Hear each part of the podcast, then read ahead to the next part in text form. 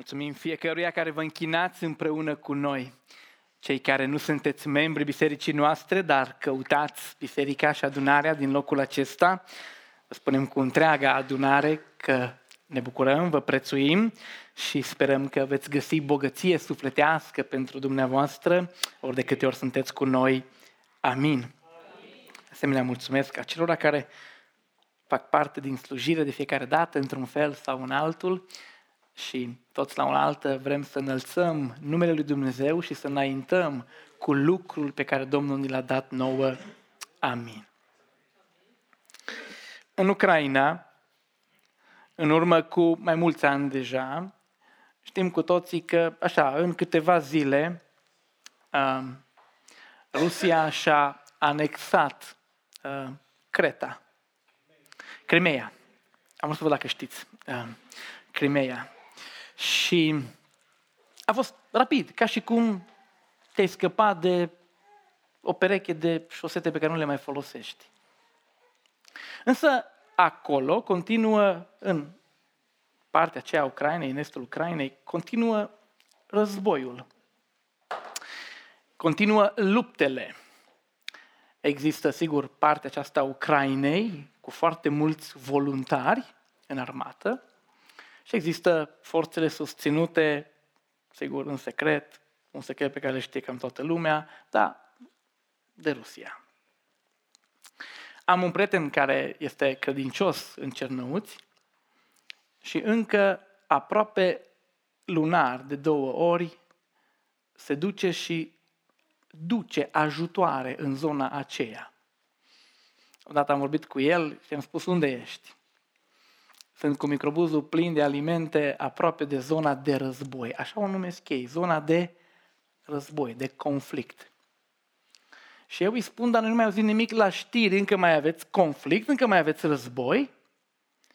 Și el îmi zice, dacă țin telefonul bine, o să auziți cum se trage, o să auziți cum încă este acel zgomot infernal de, de luptă. Și am spus, dar de ce n-auzim de război? De ce nu știm? Și el mi-a spus că Ucraina nu dorește să declare stare de război oficial. De, dacă ar declara asta, s-ar ști mai multe despre zona aceea. Dar el îmi spune, Ucraina nu dorește să declare stare de război oficială pentru că atunci toate lucrurile s-ar schimba. Când intri într-un conflict, toate lucrurile se schimbă. De exemplu, transporturile se schimbă, zona de coridor aerian nu mai este la fel ca înainte, adunările s-ar schimba, nu te mai poți aduna în grupuri mai mari de nu știu cât, fără permisiuni speciale. Când se intră într-un conflict militar, declarat, deschis, se schimbă toate lucrurile. Armata primește mai multă putere, um, legile nu se mai dau pe aceeași filieră prin toate procedurile, ci se poate aproape dicta anumite lucruri. De aceea Ucraina spune că nu vrea să declare oficial stare de război, pe bună dreptate, pentru că atunci când intri în stare de război, declarată legal după toate normele, se schimbă toate lucrurile. Este la fel cu noi când intrăm în conflict. Când intrăm în conflict la servici, cu un șef, cu un coleg, când intrăm la, în conflict la școală, cu o colegă, cu un profesor, din vina lui de obicei, când intrăm în conflict în familia restrânsă sau familie alergită. Când intrăm în conflict uneori, în adunări, nu la noi și chiar nu glumesc de data aceasta, dar când intrăm în conflict, nu e așa că se schimbă toate lucrurile. Pur și simplu, starea de conflict schimbă întreaga abordare a lucrurilor. De exemplu, când ești în conflict, mintea nu-ți mai gândește logic. emoțiile de obicei câștigă bătălia în orice decizie și într-un conflict devii mult mai emoțional decât mai rațional. Și cele mai multe decizii sunt luate sub imperiul emoțiilor create de conflictul acela. Și pe măsură ce conflictul se uh, lungește ca și perioadă de timp și acele emoții pun stăpânire mai mult și ne caracterizează tot mai mult, pe măsură ce conflictul escaladează și emoțiile noastre cresc în temperatură și în exprimarea lor. Se schimbă totul când ești în conflict. Când ești în conflict, încerci să-ți arați foarte mult puterea Într-un conflict, fiecare încearcă să-și arate puterea ca să poată rezolva conflictul. Și de foarte multe ori conflictele devin o demonstrație de forță, de putere. De exemplu, dacă ești într-un conflict cu un șef, îți va arăta în nenumărate feluri că el este ce? Șeful.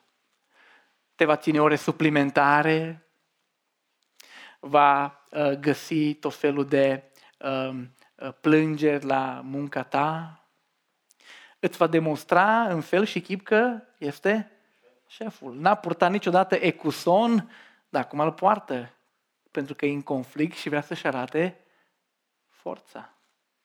Dacă ești la școală și intri în conflict cu un profesor, îți arată că el este profesorul, care este șeful. Te scoate la tablă. Treci la răspuns.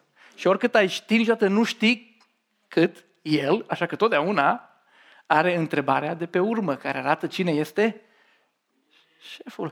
În conflicte, puterile se încing și de aceea conflictul ne erodează, conflictul ne slăbește, pentru că fiecare emoțional și nu doar încearcă să-și arate puterea în conflicte, mintea noastră începe să gândească tot felul de mutări. Dacă zic așa, el ar zice așa. Dacă fac asta, el face asta și după aia eu pot să fac aia. Și jucăm șah în mintea noastră, șah relațional. Cum aș putea să înving? Pe cine aș mai putea să duc de partea mea? Și într-un conflict se modifică absolut totul în jurul nostru. Exact lucrul acesta se întâmplă în textul nostru în care noi suntem. Împăratul Siriei, ni se spune la versetul 8, era în război cu Israel. A inițiat un conflict și ni se spune în partea a doua că mintea lui nu stătea numai la cum ar putea să facă strategii cum ar putea gândi scheme de luptă ca împăratul lui Israel și apoi oștirea lui să fie uh, prinsă. Spune că într-un sfat pe care l-a ținut cu slujitorii săi a zis, tabăra mea va fi în cutare loc. Frații care au făcut armată, eu am fost scutit de, de ea, um, știți probabil că ați făcut lecții de strategie când ataci și dacă tu inițiezi atacul, dacă celălalt nu știe, beneficiezi de avantajul luării prin surprindere.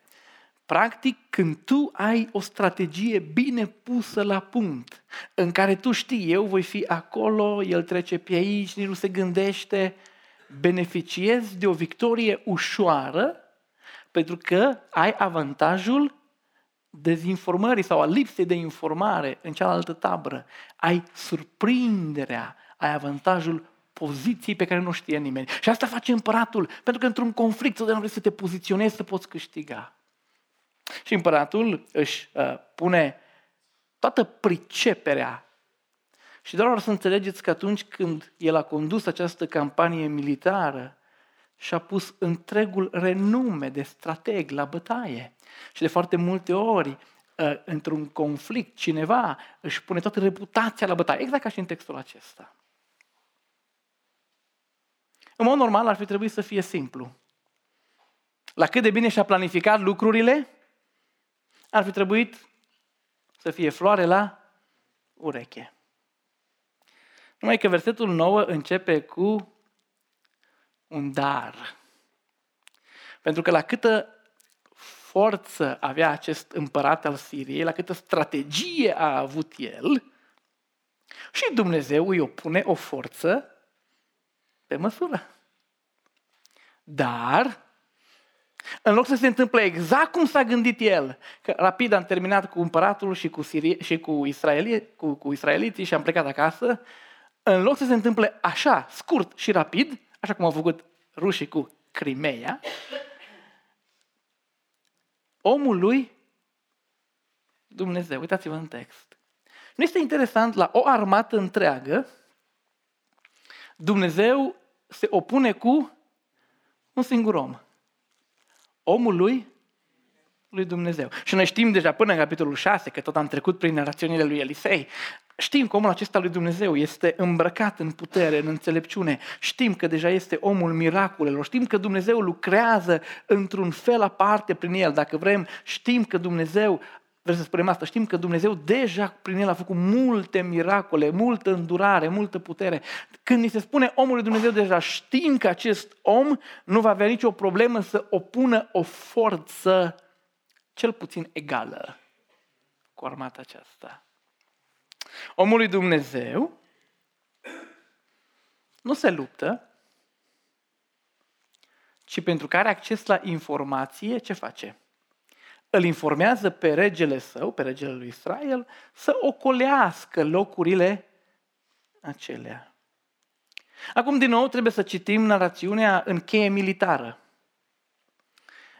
Dacă știi unde este adversarul tău ascuns ca să te atace, ce faci ca și armată? Nu, îl înconjori. Exact ce ar fi făcut ei.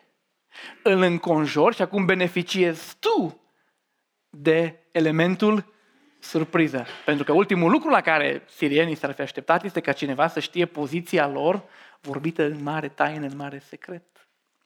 Numai observați că în loc să facă lucrul acesta, omul lui Dumnezeu îl informează pe rege nu să atace și nu îl îndeamnă la luptă, ci îl îndeamnă să evite locul acela, să evite conflictul, să evite escaladarea, să evite intrarea frontală între cele uh, două armate. Și lucrul acesta spune textul că s-a întâmplat nu odată și nici de două ori, este un fel evreiesc de a spune că s-a întâmplat de foarte multe ori. Și ce trebuie să înțelegem noi este cam cum se simțea împăratul Siriei care a inițiat conflictul, când de fiecare dată, încercând odată să pună capăt și să câștige, planurile lui erau dejucate. Și în termeni militari trebuie să înțelegeți un om cu aroganță, un om cu mândrie de conducător, un om care era brăzdat de cicatricile din luptele pe care le-a dus și le-a câștigat. Și de data aceasta nu apucă niciodată să se înfrunte cu armata adversă, pentru că pur și simplu se evită mereu conflictul. Și de fiecare dată face un, un plan și mai înțelept, și mai dichisit, vorbește și mai în șoaptă, încearcă să fie și mai aranjate lucrurile. Și de fiecare dată când planul nu iese, fierberea lui lăuntrică crește de la o temperatură la, la alta. Frustrarea lui crește de la un moment la altul. Și conflictul este tot în creștere. Pe de o parte, cineva vrea să evite, dar pe de altă parte, cineva continuă și numai nu reușim să scăpăm în textul nostru de conflict. Omul lui Dumnezeu, în ciuda puterii pe care o are, refuză o escaladare, o înfruntare între cele două armate. Până la urmă, în versetul 11, împăratul Siriei spune absolut că s-a... Ce s-a, ce, s-a, ce s-a întâmplat cu el? S-a tulburat. V-am spus, de la, un, de la un plan la altul, normal, că tensiunea crește, pentru că își dă seama că din punct de vedere logic, din punct de vedere uman, nu există explicație decât că cineva îl trădează. Și când ai în tabăra ta un trădător, sigur că lucrurile cresc la temperatură insuportabilă și omul își manifestă această supărare, această tulburare. Are un, un moment de mânie, de izbucnire, în care spune absolut cineva mă trădează, altcumva nu există explicație pentru faptul că nu reușesc să duc planurile la împlinire, nu reușesc să pun conflictul acesta în zona care mi-o doresc eu. Și pentru că și ei aveau informație și pentru că deja, Nam, pentru că deja Naman fusese vindecat, era sirian, pentru că Elisei avea o reputație internațională, cel puțin în țările din jur, oamenii aceștia spun, împărate, nu trădează nimeni. Dar noi suntem puternici, într-un fel. Omul lui Dumnezeu are o alt fel de putere, un alt fel de forță. Ei nu se luptă cu tine pentru că au în linia lor defensivă un foarte bun informator. El știe. Împărate, tot ce vorbești tu cu noi aici sau cu consilierii tăi în cel mai închis loc, nemai acces, cel mai neaccesibil loc, dormitorul tău. Tot ce spui tu, Elisei aude și își informează împăratul. Și dintr-o dată se, avem imaginea celor două forțe. Ai un conflict într-o armată militară puternică, bine pusă la punct și ai un conflict cu un om al lui Dumnezeu extrem de puternic pentru că Dumnezeu îi dă informație și când ai informație ești un om puternic. Și sunt două forțe diferite, dar sunt forțe. Una vrea să atace, cealaltă mereu evită conflictul. Acum, în paranteză, dacă aș fi avut, am fi avut forța lui Elisei, probabil că am fi folosit-o în alt fel. Înțeleg o dată, înțeleg de două ori, nu te-ai învățat minte, haide să rezolvăm o dată că avem și altceva de, de făcut. Însă, în loc conflictul să se oprească, împăratul Siriei, în loc să învețe că n-ar avea cum să învingă un Elisei în directă legătură cu Dumnezeu, până la urmă este omul special al lui Dumnezeu, împăratul în loc să învețe lucrul acesta, ce face? Escaladează conflictul la un alt nivel și acum lucrurile devin personale. Până acum era împăratul cu armata lui împotriva împăratului și a armatei lui. Două armate, două popoare. Acum lucrurile devin personale. Împăratul cu Elisei. Acum, nici măcar împăratul cu Elisei, ci o armată întreagă împotriva unui singur om. Și dacă vă uitați în text, vedeți că spune, e aproape ilogic pentru că v-am spus în conflict, nu mai suntem logici, emoțiile dictează, mergeți și vedeți unde este, adică tu mergi să-l vezi pe cel care vede tot. Tu încerci să-l afli pe cel care știe tot ce faci tu. Este ilogic să încerci să-l găsești pe cel care nu poate fi găsit sau care știe că vrei să-l cauți. Este aproape ilogic ce cere împăratul, dar face lucrul acesta. De bună voie, Elisei se lasă găsit. Au zis, iată că este la Dotan, o localitate mică. Versetul 14 ne spune că împăratul în furia lui a trimis o armată întreagă. A trimis tot ce a avut mai bun, cai și oaste, și ni se, ni se specifică, oaste, cum? Puternică. Dar trebuie să înțelegeți cât de disproporțională este lupta. O armată puternică, cu tot ce avea mai bun în dotare, cu un Elisei și la slujitorul lui, de obicei Elisei avea un toiag. Cam atât. Este ca și cum americanii ar trimite cea mai puternică divizie din armata lor să cucerească un sat. Să se bată cu oșorhei, cu alparea, cu, mai știu eu, pocioveliște. Adică este, este disproporțional. Dar este furia care nu mai ține cont de, de, de logică. Este ceea ce se întâmplă în conflict, când mintea o ia razna și când vrem să câștigăm cu orice preț. Și asta face împăratul, își trimite armata imensă după un singur om. Armata vine strategic, înconjoară noaptea cetatea, pentru că din cetate nu putea ieși noaptea, porțile se închideau, dimineața când vroiai să ieși, ei erau acolo. Și exact lucrul acesta se întâmplă. Dimineața probabil Elisei se pregătește să plece la drum, slujitorul lui deschide porțile cetății și când vrea să iasă, este copleșit de dimensiunea conflictului. Omul are realmente un strigăt pe care în citire l-a surprins foarte bine fratele. Ah, Domnul meu, cum vom face?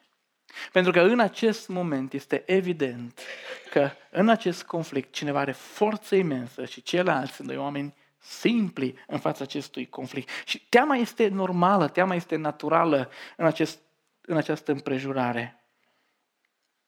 Elisei răspunde cu o rugăciune care arată din nou puterea lui, forța lui.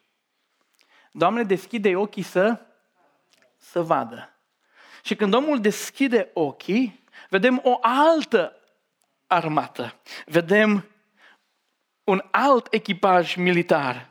Vedem că muntele acela era plin de cai și de care de foc în prejurul lui Elisei. Vedem că acest conflict da, are o armată a lui uh, a Siriei, dar în același timp îl vedem pe Elisei de ce este încrezător în forțele lui, pentru că în spatele lui în acest conflict stă armata lui, lui Dumnezeu. Și dacă suntem din nou în textul acesta și îl citim militar, deja vedem încleștarea, deja vedem armata Siriei uh, încleștându-se cu armata lui Dumnezeu.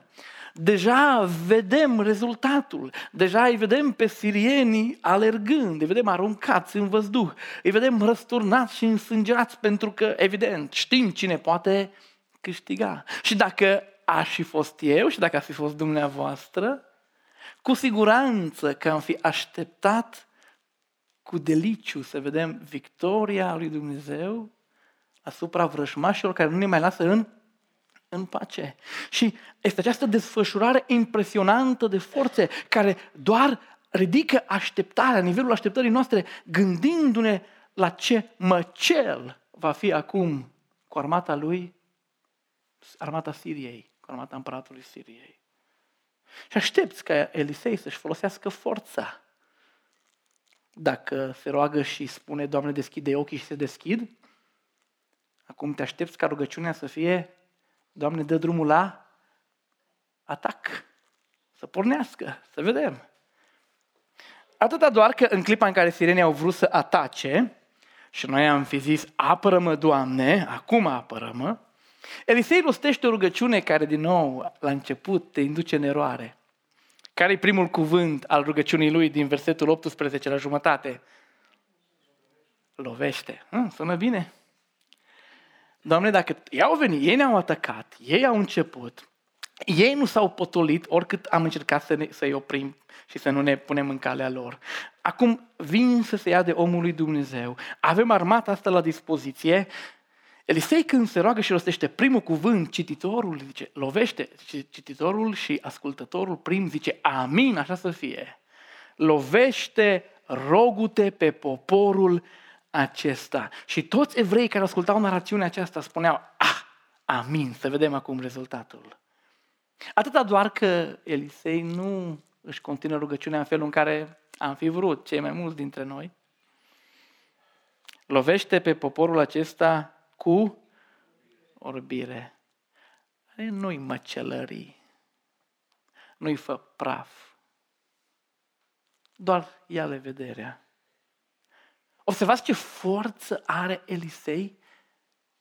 Dumnezeu îi ascultă rugăciunea. Toate aceste momente în care Elisei vede ce vede, de la începutul textului până la sfârșitul textului, toate aceste momente în care armata e prezentă, în care Dumnezeu îl ascultă la comandă, sunt în textul acesta cu rolul de a ne arăta un Elisei, un om al lui Dumnezeu, cu o forță impresionantă, care ar fi putut șterge pe jos cu întreaga armată Asiriei. După care Elisei le spune, voi de fapt nu cu mine aveți treabă, voi totdeauna ați vrut să-l prindeți pe împărat, haideți că vă duc la el. Și din nou trebuie să citim în cheie militară textul. Ce au simțit bărbații aceia pe care dintr-o dată i-a lovit orbirea? Nu unul, nu doi, ci o armată întreagă orbită. Ce au simțit bărbații ăia când Elisei, de unul singur, cu slujitorul lui, așa cu un toiag, i-o fi încolonat, că doar trebuie să meargă pe drum 20 de kilometri de la Dotan la Samaria. Mai unul câte celălalt, mai drepți, pornim stângul, dreptul, stângul, dreptul. Câtă umilință probabil că au simțit ei, dar dincolo de umilință, ce știau ei că se va întâmpla cu orice prizonier? Ce le trecea prin minte? Urmează ori moartea, care de obicei era crudă, chinuitoare înainte, sau urma sclavia pentru tot restul vieții. Pentru un oștean asta era umilința și frica maximă.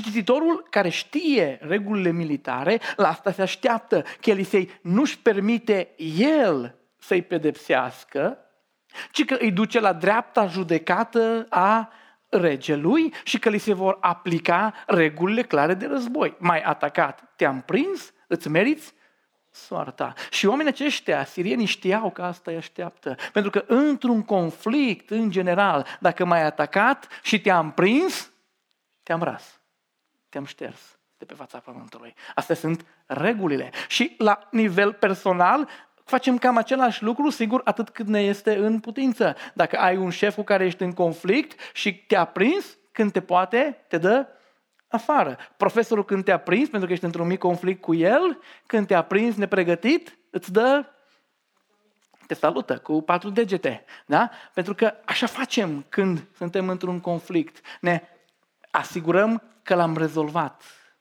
pe cel care ne-a atacat. Și, cum spun, cam într-acolo se ducea întreaga oștire și orice cititor avizat, asta se aștepta. Ajung în Samaria, în capitala din zona aceea. Și Elisei din nou se roagă și din nou imaginea este a forței pe care o are. Doamne, deschide-le ochii. Și din nou, toată lumea vede. Decât că atunci când își deschid ochii, își dau seama că s-a întors roata. Înainte ei l-au înconjurat pe Elisei, acum spune textul, că ei sunt înconjurați de zidurile și de armata Samariei.